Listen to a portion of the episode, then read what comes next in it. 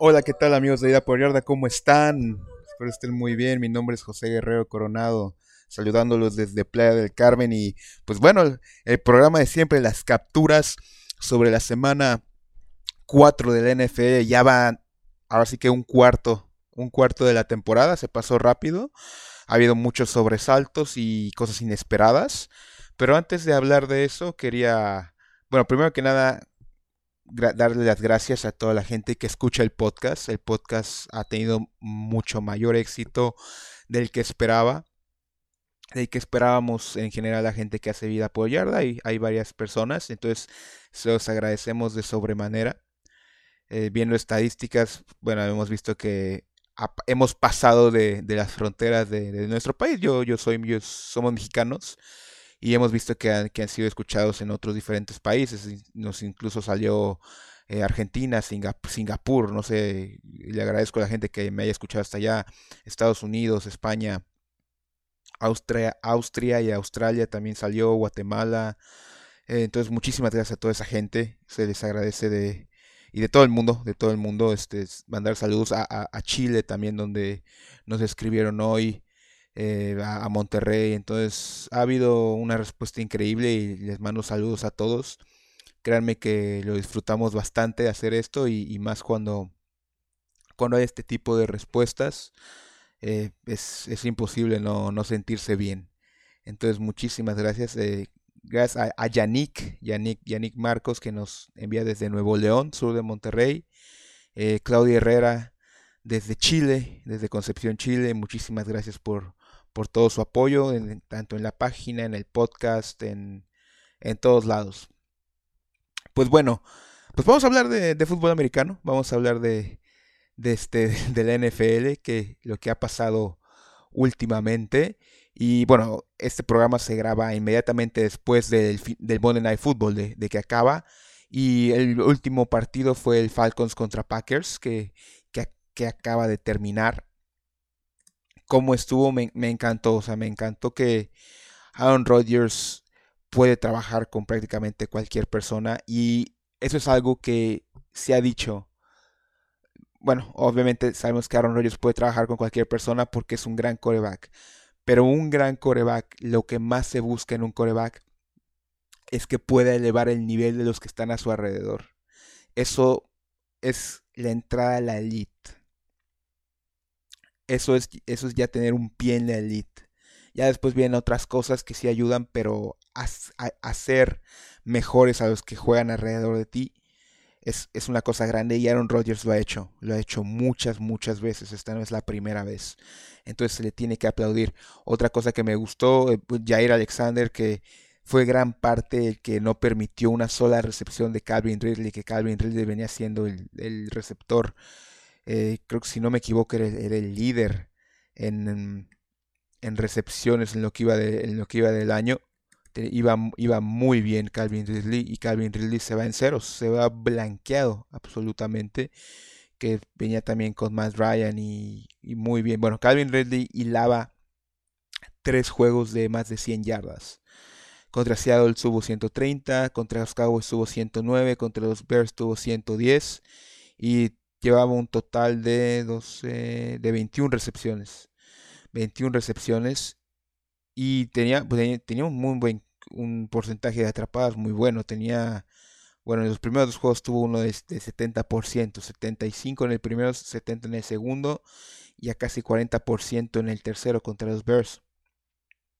Entonces iba muy bien Calvin Ridley, pero se fue en ceros, se fue en ceros en este juego. Ahora sí que fue un, algo raro y, y Jair Alexander es algo que se tiene que felicitar. Ya hablé de los Packers en el, en el podcast pasado, eh, a ver que lo continúe viendo, pero digo, les volvieron a dar horario estelar y el horario estelar ahora sí que es el que es más fácil de ver y pues lo acabamos de lo acabo de ver, lo tengo que hablar. Cyrus Smith también me encantó, este, tuvo un gran juego hoy, eh, tuvo un par de, hay un par de capturas se me hace un tipo increíble. Vi, vi un bull rush que hizo, que se lleva con fuerza al guardia, que, que me encantó el tipo.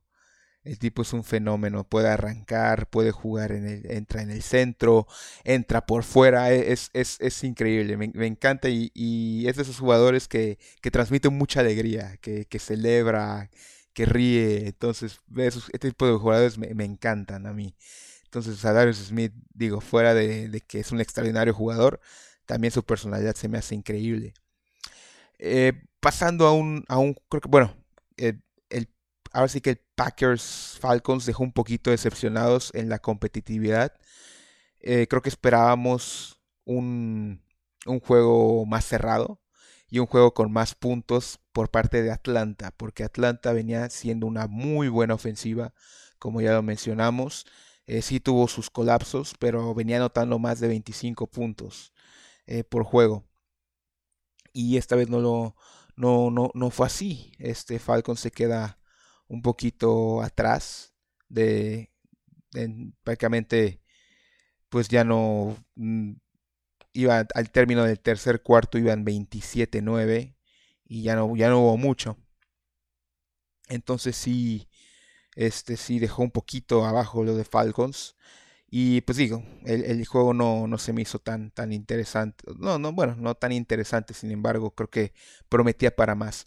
El juego que sí me gustó más fue este segundo Monday Night Football que se da por, por una situación desafortunada con Cam Newton. Cam Newton que da positivo al COVID y que no puede jugar este, este juego.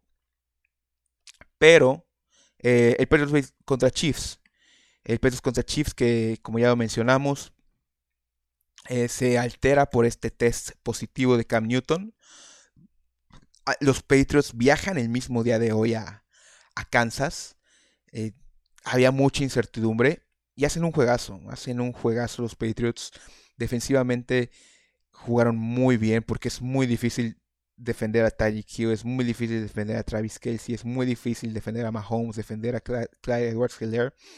Y lo hacen, lo hacen bien, lo hacen muy bien por tres cuartos de prácticamente. Pero ¿qué pasa? Pues pasa que no estaba Cam Newton. Y ya lo he dicho antes, este equipo yo, les llamo los Newton England Patriots. Y han sido los Newton England Patriots desde el inicio. O sea, la, la ofensiva pasa por Cam Newton. Cam Newton es un tipo que que lo trajeron para eso. Cam Newton tiene mucha experiencia cargando equipos. Desde colegial, desde high school. Cam Newton, el equipo de Auburn, que lo hace campeón nacional, únicamente tuvo un jugador drafteado en la NFL y ese estaba del lado defensivo. En la ofensiva no tenía nada. Guzmán Sahan, que es el, entrenador que trae a Cam Newton en ese año exitosísimo de Auburn, pues Guzmán Sahan expandió su playbook de manera increíble porque Cam Newton te da un juego terrestre y te da options y te da read options y te da muchísimas cosas en el juego ofensivo que no querer hacerlas es, es como un crimen, es como de como un, un jugador así me puede dar tantas cosas. Gran físico, bueno por aire, bueno por tierra, muy inteligente, es muy, muy inteligente. ¿Por qué? ¿Por qué digo que es muy inteligente? Porque para jugar por tierra y ser exitoso en tierra tienes que saber leer a la defensa. No es correr por correr, eso es mentira. Si hay scrambles, si hay scrambles, las scrambles son este, acarreos que, que son última opción, que no están planeados. Pero los entrenadores desde Gulma, Sahan le adaptan el, fuego, el playbook a Cam Newton para que tenga carreos planeados. Y, y Josh McDaniels lo ha hecho también. Y también se lo hizo con eso en, Carolina. Newton es muy, muy inteligente, muy, muy inteligente. Tienes que saber leer la cobertura así para cargar el balón. ¿Por qué? Por un ejemplo muy sencillo. Cobertura hombre a hombre los corners y los secundarios están en cobertura hombre a hombre, no están viendo al coreback la mayoría de las veces. Están viendo al receptor, están siguiendo a un hombre. Si no tienen los ojos en el coreback, el coreback aprovecha esto para, para correr, para ganar yardas por tierra. Entonces, los Patriots no tenían a Cam Newton, no lo tenían. Tuvieron a Brian Hoyer. Hoyer que 34 años, ha estado en seis equipos, o siete, creo seis. Estuvo, bueno, estuvo Patriots, estuvo Cardinals, estuvo Texans, estuvo 49ers, estuvo Bears, estuvo Colts. Sí, creo que, creo que por ahí. Bueno, estuvo en un muchos equipos, estuvo en Browns. Eh, y Hoyer, a mí se me hace un buen suplente. Pero me quedo decepcionando muchísimo porque este es su primer juego como titular en Patriots. Además, digo, o su primer juego de titular, pero había estado eh, cinco temporadas ya. Este, esta es la, esta es la sexta temporada que está con el equipo. Había estado cinco temporadas y, y no, no, no había sido titular y, esta vez sí decepciona.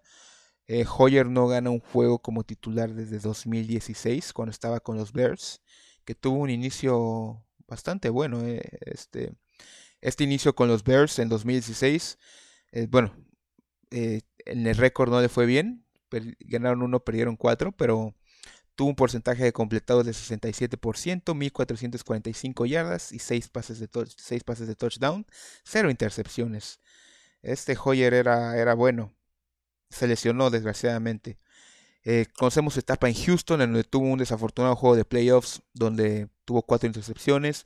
En Cleveland le toca la temporada de Johnny Manziel, pero él, terminó con récord ganador. Él ganó siete juegos y perdió seis. Y por presión mediática y Mike Pettin, que estaba de coach, mete a Johnny Manziel. Y, fue desafortunado. Yo me acuerdo que tuvo ahí un muy buen juego. Eh, creo que fue un Thursday Night Football contra los Bengals, que Hoyer tuvo un, partidazo. Déjame ver si, si, lo encuentro aquí. Pero me acuerdo que lo entrevistaron y que decían, este, este Hoyer va, va a tener su extensión y, y pues se quedó un poco lejos. aquí está el... ¿Dónde está el de Cincinnati? Ah, sí, era, era un... tuvo, tuvo, tuvo muy bueno, tuvo buenos juegos. Ah, bueno, tuvo, tuvo un juego de tres pases de touchdown contra los Titans. Eh, wow. Tuvo un juego, tuvo, Tuvo un juego de rating de 127 contra los Ravens. Ah, creo que creo que le fue, le fue bien al chico. Uh, le ganó a los Steelers 31-10. ahí en esa misma temporada. Sí. Le fue, no le fue tan mal. Pero después viene, bueno, viene este la presión por Mansell y y no, pues no los, los, sacan. Ah, miren, el, juego contra Cincinnati fue, que les digo, ganaron 24-3. Tuvo 65% de pases completados, 198 yardas, 0 touchdowns, 0 intercepciones. Digo, no, no perdió el balón. Este, no perdió el balón para nada. Entonces sí, sí creo que tuvo ahí su, su mejor año, pero en, en el resto no, no ha figurado para nada. Y hoy decepcionó porque ella conocía el playbook. Ella ya estaba, ya estaba años, llevaba años en, en New England y decepcionó. Simplemente fue muy triste lo que vimos hoy. La parte del de que cuando toma el sack y no pueden y pues el reloj corre y se acaba el, el segundo cuarto y, los Patriots se tienen que ir en posición de gol de campo fue digamos ahora sí que bastante humillante por, dejarlo, por dejarlo bajita la mano. Y, y sí, o sea, ya después entra, entra ya Stiham y tiene un juego, yo creo que también malo. Pero también hay que resaltar algo, los Chiefs tuvieron una suerte brutal. Suerte, entre suerte y mal arbitraje, Patrick Mahomes se salva de dos intercepciones que fueron regalos una con McCourty que se le va de las manos, no sé por qué. Otra también que ya al final que lanza y, la atrapan y, y quedan incompleto, pero parecía intercepción. Y la otra que los dan los refs que dieron esta jugada que al parecer era, era sack y fumble y bueno, o intercepción como quieran llamarle, que lo recupera, si no, si no recuerdo, Wise. Y no se da, es, es increíble la, la suerte que tienen. Digo, cuando eres bueno hasta la suerte hasta eres bueno en suerte. Entonces estuvo, estuvo brutal eso. Pero los Patriots hicieron un, gran, gran partido. Y, y, bueno, se va uno triste porque creo que con Newton esto hubiera sido muy, muy diferente. No sé si hubieran ganado. Tampoco hay que, hay que decirlo, cambian mucho las circunstancias. No sabemos qué, pudo, qué pudo haber hecho Newton, que igual y tal vez no, no era lo mismo, pero los Patriots se, la, se fajaron en defensiva, se fajaron en defensiva. Eh, Winovich me gusta mucho, Duggar me gusta mucho este, este nuevo. Uh, Guy también este también me gusta muchísimo. Em, bueno, la, secundaria llena de estrellas. Stephen Gilmore que tuvo este causó un fumble es muy muy buena y, el, coaching también es, es, es excelente al final como ya lo mencioné en el otro podcast, el coaching ha sido la diferencia entre, entre muchas temporadas, entre ella de los Patriots, la de los Rams, la de los Bills. Entonces es, es bueno esto, pero hay que recordar, estos son los Newton Ingram Patriots. Están compitiendo por Cam Newton. Cam Newton es el pilar de este equipo.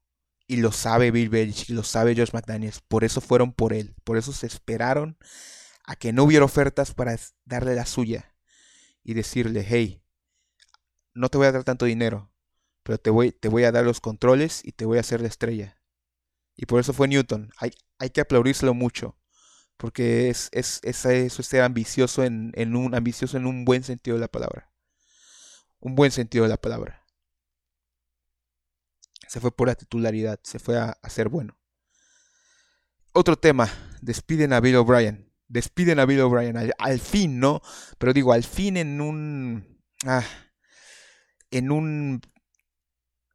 Es que es decepcionante despedirlo. ¿Por qué es decepcionante despedirlo? Porque tienen, iniciaron un calendario brutal los Texans. Creo que...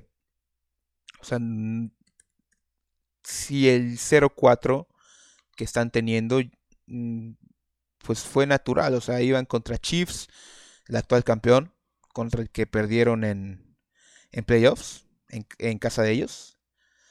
Después contra Ravens, el, mejor equipo de la temporada regular del año pasado. Después contra Steelers, que tuvo un defensa non. Y aparte traen regreso a Big Ben. Y después contra Vikings, que también tuvo un muy buen año en 2019. Y fueron 0-4, creo que era pronosticable. Y deciden despedir a Bill O'Brien. Así, sin más. Eh, Bill O'Brien, creo que como GM hizo, hizo cosas que, que no me gustan para nada. Sus trades eh, que nos hicieron, nos probaron nuestro asombro, elevaron el, techo de nuestro asombro definitivamente. bueno, el, trade, el, primero de la serie, viene siendo el trade por Jadivion Clowney. Le dan, dan a Jadivion Clowney a los Seahawks y a cambio reciben a Martin, linebacker, y Arkevius Mingo, linebacker, y un pick de tercera ronda. Uh, sí, no, no fue. Si bien los Seahawks no lograron quedarse con Clowney, el talento de Clowney era para sacar más. El siguiente fue un trade que hicieron con los Dolphins, los Dolphins que venían en su misión de, de conseguir más picks del draft dan dos picks de primera ronda y un pick de segunda ronda por eh, Tonsil, tackle izquierdo, y Kenny Stills, receptor. Eh, Tonsil creo que es, que es un buen, lo hicieron después el más pagado, creo que creo que lo vale, pero Stills creo que no ha sido de lo mejor para para los Texans. De hecho, bueno, esta temporada viene acumulando eh, tuvo, bueno, no tuvo recepciones en su primer juego. En su segundo tuvo apenas 2 para 16 yardas. En su tercer juego contra Steelers tuvo 3 para 35 yardas. Y en este último partido tuvo 2 para 39 yardas. Entonces en 4 juegos Kenny Steels viene acumulando 7 recepciones para 90 yardas y un touchdown. En 4 juegos de esta temporada. Y su trade el que definitivamente dijimos, bueno, esto todo es posible. O sea, lo vi y dije, Dios mío, yo, si este trade fue posible, yo puedo andar con Scarlett Johansson, básicamente. el trade de DeAndre Hopkins de Andre Hopkins lo mandan a los, a los Cardinals a cambio de, bueno, se va de Andre Hopkins y un pick de cuarta ronda y reciben a, a Johnson, el corredor, que ha tenido muchísimas lesiones y que de Andre Hopkins no ha perdido un solo juego, si no me recuerdo. Y reciben un pick de segunda ronda y un pick de cuarta. Por un receptor en su top, que es top, que puedes argumentar que es el mejor de la NFL. Puedes argumentar que está en su mejor momento. Puedes argumentar que no vas a encontrar un receptor así en los próximos 10 años. O sea, sí, sí puedes hacer el argumento que no va, a no va a salir un receptor como de Andre Hopkins en los próximos 10 años fácilmente. Bueno, no hay que ser tan exagerados, en los próximos 5, posiblemente. Y lo siguen dar. Cosas que no hizo Bill O'Brien. Bueno, el éxito en playoffs. Poco éxito en playoffs y aparte del, bueno, del papelón que hicieron contra los Chiefs que iban ganando 24-0. Eh, los demás rivales de la división sí llegaron a campeonatos de conferencia. Eh, Jaguars llegó a 1, 2017. Titans llegó a 1 este último año. Eh, los Colts llegaron a 1 con Andrew Locke en 2014. Y con Bill O'Brien no se llegó, no se llegó nada. Decepcionó. Y bueno, ahora creo que es una reestructuración a la marcha. Se quedó Romeo Crenel, el, el coordinador defensivo, que Romeo Crenel va a ser el coach más longevo, con más edad, con 73 años en la historia de la NFL. Y vamos a ver a quién traen. Eh, vamos a ver si está la posibilidad de Eric Bienemy, que se menciona muchísimo para no solo para ellos, sino para otros equipos que vamos a mencionar un poquito más tarde. Pero vamos a ver quién a quién agarran. Yo, yo creo que es muy difícil hacer cambios en la entre la con la temporada corriendo muy, muy difícil, por eso se deja un interino. No, se puede cambiar de, cuerpo de entrenadores, es prácticamente imposible. Por, tantas, por tantos que son, por tantas cosas que manejaron. Entonces es muy... Vamos a ver esta próxima offseason por quién van y esperemos sea algo fresco. Sea algo fresco que, que no, no sea tan, no sea Adam Gaze o no sé, Chow Pagano, no sea Jason Garrett algo, algo más bonito. Bueno, pasar a la NFC East. La NFC East es una tristeza. Es una tristeza, no, no puedo creer. Yo creo que la, mejor opción para, para, los playoffs es que simplemente no, no, quitarse, no quitar el lugar del playoff de la NFC, sino decir, eh, haz un combinado, mezcla de los mejores y a los que estén sanos y mándalos ahí para que esté medianamente competido. No, esto es un chiste, la verdad. Los Eagles no paran de lesionarse. Desde 2017 no paran de lesionarse. No sé qué pasa, pero no paran de lesionarse. Cowboys, la defensa es un chiste. Van para ser la peor defensa de la NFL. Históricamente. Muchos cambios en la línea ofensiva, que antes era el fuerte ahorita. Ahorita ya no lo es. Simplemente ya no lo es. Eh, pobres manejos de partidos. El Washington Football Team eh, buena defensa, buen coach que está tratando de construir un proyecto, pero el ofensivo creo que no da. No da todavía. Eh, Haskins se me hace un buen prospecto, pero está en eso. apenas se puede decir que está en su segundo rookie year, porque el primero fue un desastre porque no lo querían ahí. Y estuvo alternando titularidad y estuvo alternando suplencia. Que, ¿Por qué cuenta esto? Porque el titular es el que practica más, el que le dan más, les, llaman reps o jugadas en los entrenamientos. Entonces, si estás alternando si eres titular o no, pues una semana vas a tener más práctica, otra semana va a ser tu práctica limitada, entonces es una falta de ritmo, eh, una creación de química, es, es muy, muy, muy, muy difícil, muy, muy, muy difícil. Esto, estar cambiando constantemente de coreback. ¿Quién le va a ganar? No tengo ni idea. ¿Importa? No, no veo un, no veo un solo equipo contendiente, no veo un solo equipo capaz de ganar un juego de playoffs. Eagles tal vez haga la... Se han, tenido... Eagles tienen muy buenos cierres. Desde 2017 para acá, a pesar de las lesiones, cierran bien. Cowboys creo que es el mejor ofensivamente. Y bueno, eh, el fútbol team viene siendo el mejor defensivamente. Los Giants están en el fondo, los Giants sí no. No sé qué van a ser los Giants. Los Giants están en el fondo de todo. Están muy, muy en el fondo.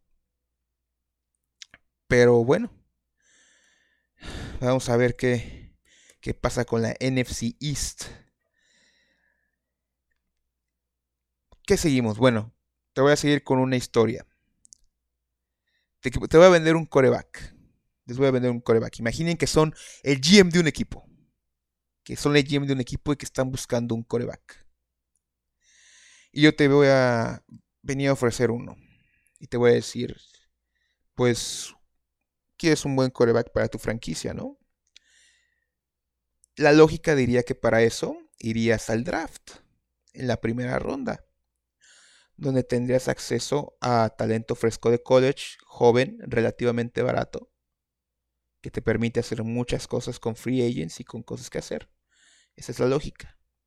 Ahora, si yo te ofreciera un coreback con un talento de primera ronda, mucho más barato que uno de primera ronda, ahí por la... Después de la tercera ronda, por la cuarta ronda, me dirás que sí, ¿no? Yo creo que sí.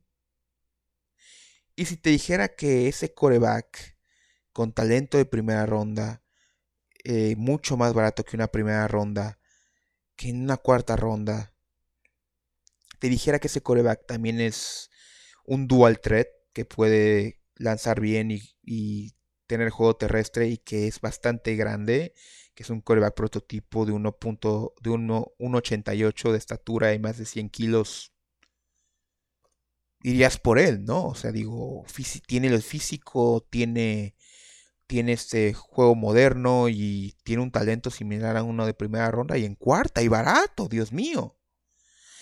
Y si te digo también que no necesita año sabático, o sea que entra y rinde.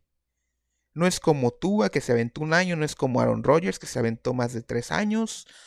No. Este entra y rinde. Pues quisieras más, ¿no? O sea, lo quisieras más aún. Y mira, y también te voy a decir esto. Te voy a, te voy a decir que este coreback no solamente te va a ganar juegos, sino te los va a ganar cuando importan, en el cuarto cuarto. Que va a tener un promedio de 3.75 game winning drives. Esto quiere decir que el, el ganan el partido en, el en la última posesión que te ganan el juego en la última posición, aproximadamente 3.75 juegos por año de en promedio. Dios mío, si tienes un coreback que te gana de último minuto casi cuatro juegos por temporada, fírmalo, no hay de otra. O sea, es un... hace la diferencia. Y si te aparte te digo, no se va a lesionar, no va a tener riesgo de lesiones. No quiero comprometer tu inversión y tu proyecto para que no te, no te vaya a salir un Wentz o un Sam Bradford o un Marcus Mariota. No, no, no. Yo te garantizo que sus primeros cuatro años va a jugar todos los juegos posibles. A todísimo dar. Y mira, te doy un bono te doy un bono. Te doy un bono de que puede sostener la, ofensiva y que puede tener ya entrada de su experiencia, pasando los cuatro años, puede promediar arriba de 450 yardas por juego. Y aparte, chécate esto, que sea el tercer coreback más preciso en la historia de la NFL. No en la temporada, en la historia de la NFL. ¿Me vas a decir que sí? Vamos a hacer un recuento. No es un primera ronda, es un cuarta ronda con talento de primera ronda, bastante eh, grande físicamente. Entra a rendir desde el mismo instante, no, se avienta un año sabático o dos como otros corebacks de, primera ronda. Te va a ayudar en el cuarto cuarto, ganando aproximadamente cuatro juegos al año con game winning drives. No se va a lesionar. Puede montar una ofensiva ¿Te interesa? Si te interesó todo lo que te dije, bueno, ese coreback es Dak Prescott. Ese coreback de que te hablo es Dak Prescott. 1,88 de estatura, más de 100 kilos. Juego terrestre, juego aéreo. No necesita año sabático. Se lesionó Romo y él empezó a jugar y tuvo una temporada de 13 victorias. Promedia 3.75 game winning drives por año. No se ha lesionado, no se ha perdido un solo partido por lesión. No se ha perdido uno solo partido por lesión. En este momento pronostica 400, más arriba de 450 yardas por juego, por aire, y 3 touchdowns totales por juego. Y, es el tercer coreback más preciso en la historia de la NFL. Esto, si no me quieren creer, entren y, y lo vean. Tiene un porcentaje de completos de 66%. Es el tercer coreback más preciso en la NFL. El primero es Drew Brees, el segundo es Kirk Cousins. Y ahorita él va en tercero. Está empatado en tercero. Ese, ese coreback Dax Prescott. ¿Qué más quieres?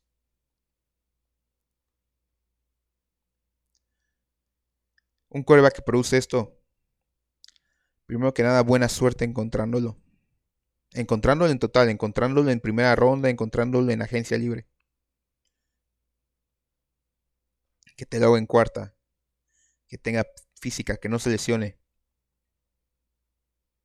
Él no es el problema. Paren, él no es el problema. Él es más una solución, él es más una causa de éxito que un problema. No todo es culpa del coreback. No me voy a cansar de repetir esa frase. No todo es culpa del coreback. Y dicen, sí, que lanzó la intercepción contra los Browns, bla, bla, bla. ¿La lanzó? Sí. Él puso el juego a tres puntos. Cuando lanzó la, intercepción, ya estaba a 11 puntos porque la defensa no paró nada. Estaba, no recuerdo si estaba a 11, estaba a dos posiciones. Paren, por favor. Paren, de verdad. O sea... Sí, es chistoso tal vez, pero... Siempre la carrilla está buena, pero no se la crean. O sea, no... No, no se la crean. O sea, encontrar un coreback como Dak Prescott es, es dificilísimo. Y también con Matt Ryan, ahí que, que he estado escuchando que no, que los Falcons tanquean por Trevor Lawrence. Por por el amor de Dios. Por el amor de Dios. Si Trevor Lawrence va a jugar de safety, va a jugar de linebacker y va a jugar de cornerback, tráiganlo. Porque eso es lo que necesitan los Falcons, no un coreback. No un coreback. Entonces, los corebacks que producen, que tienen este tipo de producciones, nunca son problemas. No todo es culpa de ellos. No todo es culpa de ellos. De verdad. Espero que sea, si me aprenden algo aquí, que sea que no todo es culpa del coreback. De verdad, espero eso, ese sea mi epitafio. y para, bueno, para cerrar el, ahora sí que el, que el, el programa, decirles, bueno, sálvese quien pueda. Sálvese quien pueda y se lo digo a Sam Darnold y Daniel Jones, de Jets y de Giants, porque sus equipos van por el pick 1. Y si llega el pick 1, es Trevor Lawrence sí o sí. Y si llega Trevor Lawrence, posiblemente quiera un nuevo head coach. Y posiblemente su carrera se vaya a ser el nuevo Josh Rosen. Debe estar temblando. Debe estar temblando. ¿Por qué? Porque como ya lo dije, sus equipos son candidatos al pick número uno. Perdieron varios ofensivos estrellas que los ayudan a brillar. Jones perdió a Saquon. Y quitaron a Odell Beckham Jr. antes de que lo tuviera, porque lo tradean en la misma offseason. Darnold, bueno, Dios mío, ¿a quién no ha perdido? Perdió a Bell, perdió a todos los receptores esta temporada. Jones tiene un problema de pérdidas de balón increíble. De verdad, es el nuevo James Winston. Me quedé en 35 pérdidas de balón. Creo que 20 fumbles, de esos 20 fumbles perdió como 11 y bastantes intercepciones. Únicamente tiene un juego de 16, un juego sin pérdida de balón. Esto es muy preocupante, muy, muy preocupante.